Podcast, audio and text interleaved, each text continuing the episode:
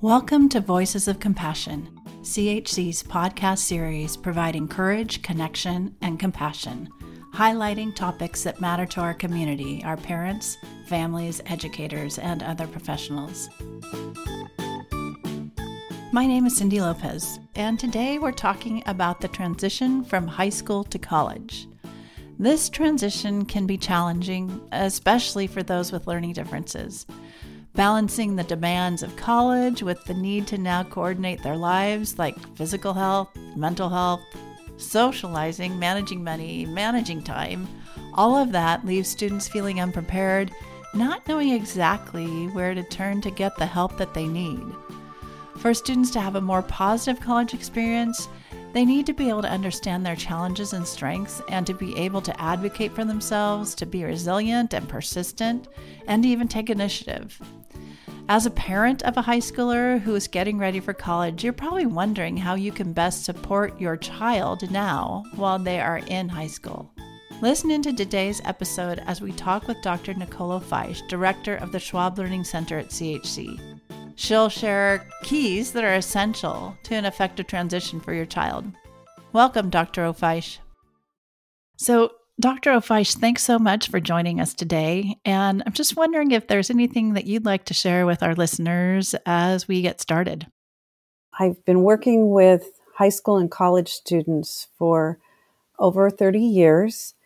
I am the parent of a college student with dyslexia and ADHD, and I also navigated the undergraduate and graduate and doctoral process with dyslexia myself. So I feel like the information that I'm providing to you today is that of a professional grounded in the research on learning disabilities, ADHD, high school and college, as well as that of the realities that a parent experiences, and then my own struggles with school and identity around being a young adult and then adult with dyslexia. I'm wondering if you could share some thoughts based on all those students that you worked with. What would students say about what they wish they knew before they transitioned or made that transition to college? I think students would say they wish they realized how much their parents do for them at home and what it's like to live without them and that they really do have to go to get their own food and go to the store and do all of these kinds of independent living things in addition to making it to class on time and being motivated to do their homework and adjust to the realities of being a young independent adult. So, Dr. Feisch, what do you think makes a successful transition? We know that there are many transitions throughout our lives. And so, why are we highlighting this one? Why is this one such a big deal? Well, I think the transition from high school to college looks different for a lot of different people.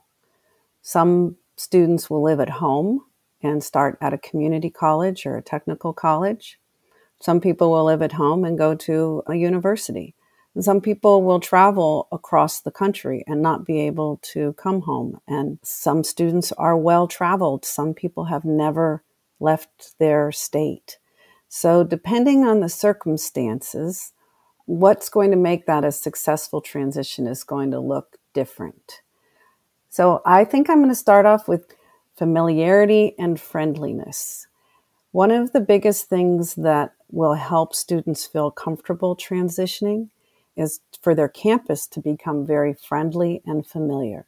So that means, if possible, to visit the campus a few times, walk around during school instead of in the summer when students are not necessarily around.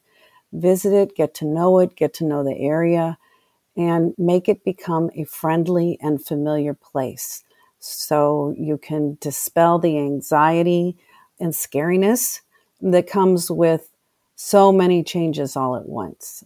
We know that from the research literature that one of the biggest ways we can control anxiety, and so many of our students with learning challenges have coexisting anxiety and some with depression. And we know one of the biggest ways to combat anxiety is to feel like you have a sense of control. And one of the biggest catalysts of anxiety is change. So, what we want to do is help our children and students get a handle on the anxiety that comes around all this change in their lives. So, again, one of the ways of doing that is making the campus friendly and familiar. I think the second thing that is very, very important to make a successful transition is understanding the nature of one's learning challenges. In my experience, many, many students know they have an IEP or a 504 plan. They know that they have this thing called a learning disability or a thing called dyslexia or ADHD or generalized anxiety disorder or whatever it may be. But they don't really know what that means in real life. And they really don't know how it plays out for them in school. So here's an example. Some of the biggest issues associated with ADHD are planning, what you're going to do. That means like what steps come first, second, and third, how I'm going to organize my materials, and how I'm going to manage my time. If I know that I have a class that starts at 12:15 in the afternoon, I need to think about adding in time to get there. There's going to take a little bit of time to get my stuff together in addition to walking to class or catching the campus shuttle. So when students can demystify what the nature of their learning challenges are, it helps them to really know specifically what do I need to be prepared for. In the case of dyslexia, the amount of reading that's going to be presented to them in college is really going to impact how long it takes to study because typically they still read slowly. So even when they've cracked the code, fluency remains behind. And so they need to be prepared for how am I going to get through this volume of reading material? And too often, what happens is they said, hmm, maybe I just won't read it. Well, when you're learning new material, technical vocabulary, you become specialists in a field, that's not going to work. You really have got to come up with some good reading comprehension strategies and reading strategies. Another really important characteristic to keep in mind is really understanding why you use the accommodations you use and making sure that you have your documentation in order ahead of time, going to the university website, to the Office of Disability Services or Accessible Education, whatever they call it, and looking up two big questions. What are the documentation requirements? Is there anything I need to do to make my documentation compliant with what the university needs? And are there any accommodations that I had in high school that just are not going to be possible in college? You know, there's two different sets of laws. There's IDEA and then there's ADA and the 504. So the accommodations that happened in high school may not necessarily be supported or allowed under these different laws or at a particular campus. So those are three big things. Just a note before we continue on with today's episode we hope you're following us on social media so you don't need to wait a whole week between episodes to get engaging, inspiring, and educational content from CHC. Our social handles are linked on our podcast webpage at podcasts.chconline.org. I think there's so many opportunities for things to fall between the cracks for mm-hmm. students at college, especially as they're making that transition. Where do students typically fall between the cracks as they start college? One of the things I see the most is that students want this opportunity in college to be a fresh start. And the beautiful thing about college is we don't get many opportunities in life to have a fresh start. You know, if we made mistakes in high school, made some really bad decisions, and they have kind of followed us because everyone knew about those decisions. College is a place where you get to reset and start all over mm-hmm. and make better decisions. So that is the beautiful thing about starting college and making the transition to college. But one of the biggest places that students fall between the cracks is believing that they don't have to get the support they need for their learning challenges. That somehow they're not going to tell anyone, they don't want to use accommodations, and they try and make it without the support that they had all along, only to find maybe I really did need that extended time, or maybe I should have really learned how to do that text to speech program to make reading easier when I was in high school, but I didn't want anyone to see me using it or I didn't want to take the time to learn it. So I think that's one of the biggest places students fall through the crack early on is thinking that they can make it without the support. My recommendation is always okay, if you really insist on seeing if you can make it without the support, at least do your due diligence, have your documentation of learning challenges in order and know where that office is. So that if you get to the point where you realize, hmm, probably not a good idea that I made this decision, you can get the support you need immediately. The second place I see students fall through the cracks is around test taking. Oftentimes, students get tests back and they simply look at what their score or grade was on the test. And regardless if it was great or not so great, they just look at it. They go, hmm, okay, that was my grade. They either get bummed because it wasn't what they wanted, or they're really happy because it was what they wanted or good enough. But one of the things that students need to be aware of is one of the most powerful techniques that you can use to stay strong and keep your GPA strong and your performance strong in class is to do what we call an error analysis, E R R O R, error analysis of the questions you answered incorrectly. So go through your test, look at why did I get that wrong? Because sometimes you'll usually find you never took notes in that area, or you missed a whole section and you didn't read it and you, if you're in a class where it's going to be repeated again, you want to go back and learn that because it might show up again, especially on a midterm or final exam. Or you may realize that you were studying the wrong material.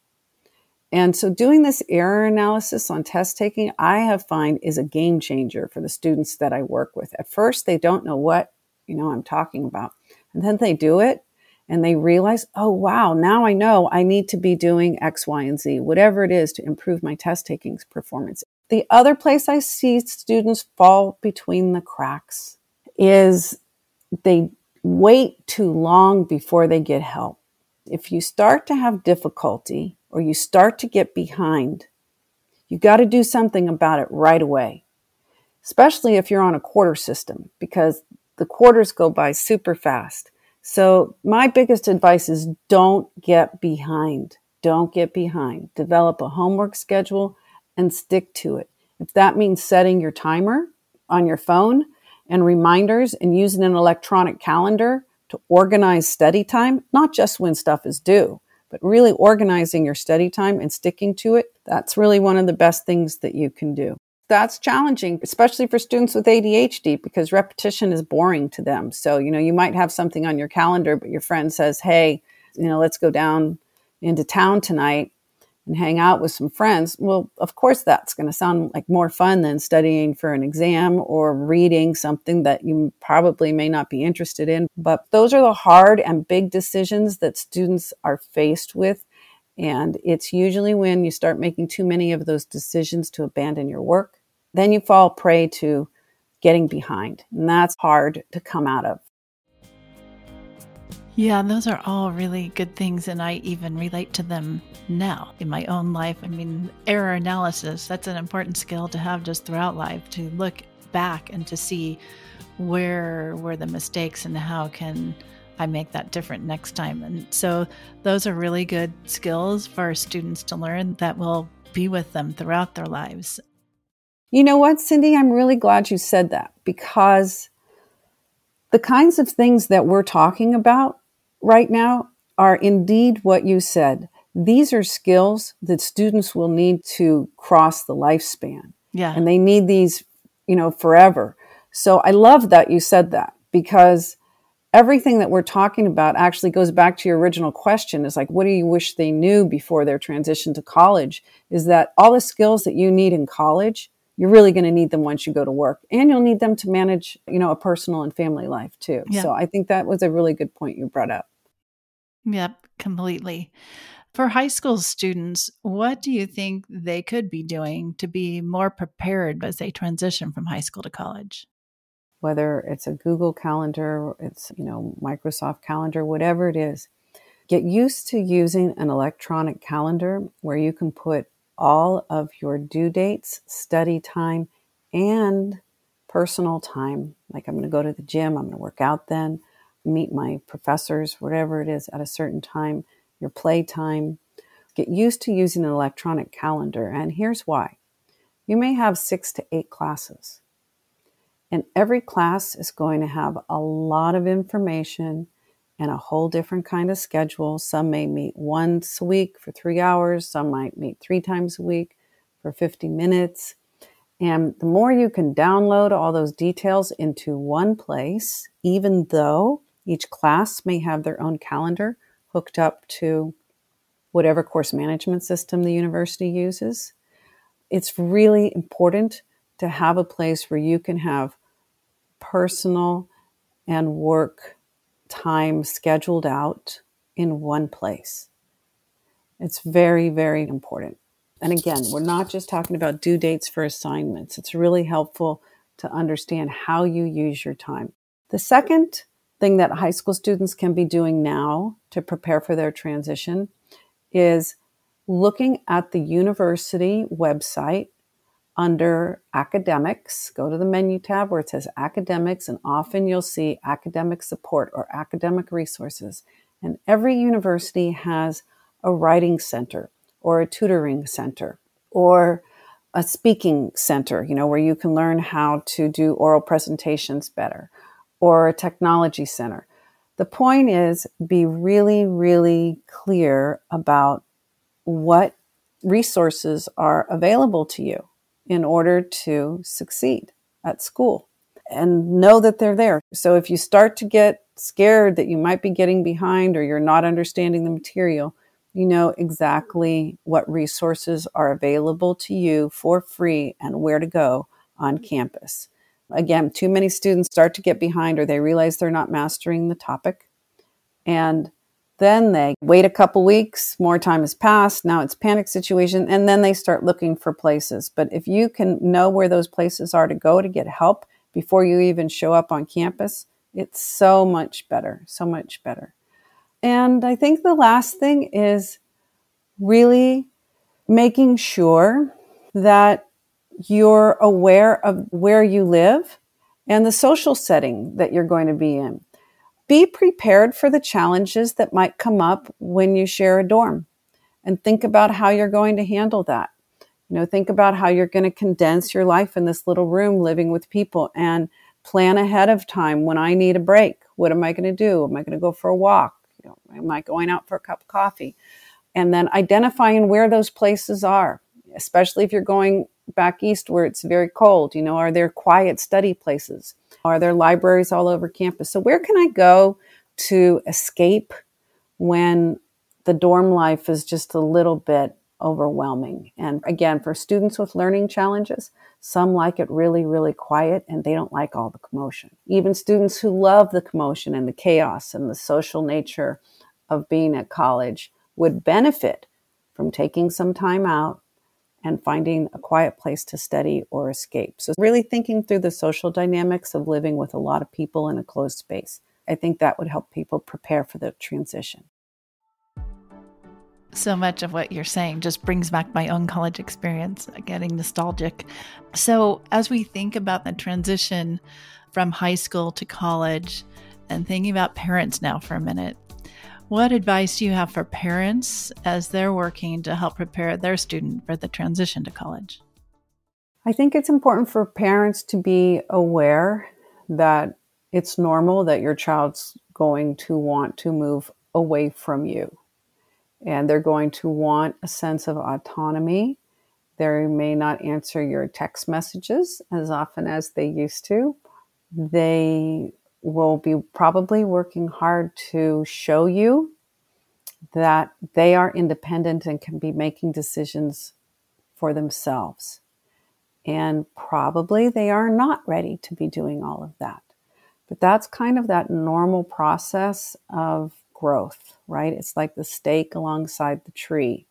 You know, as the tree grows up, it still needs a stake, but the stake's got to move a little bit farther apart from the trunk of the tree so it can grow.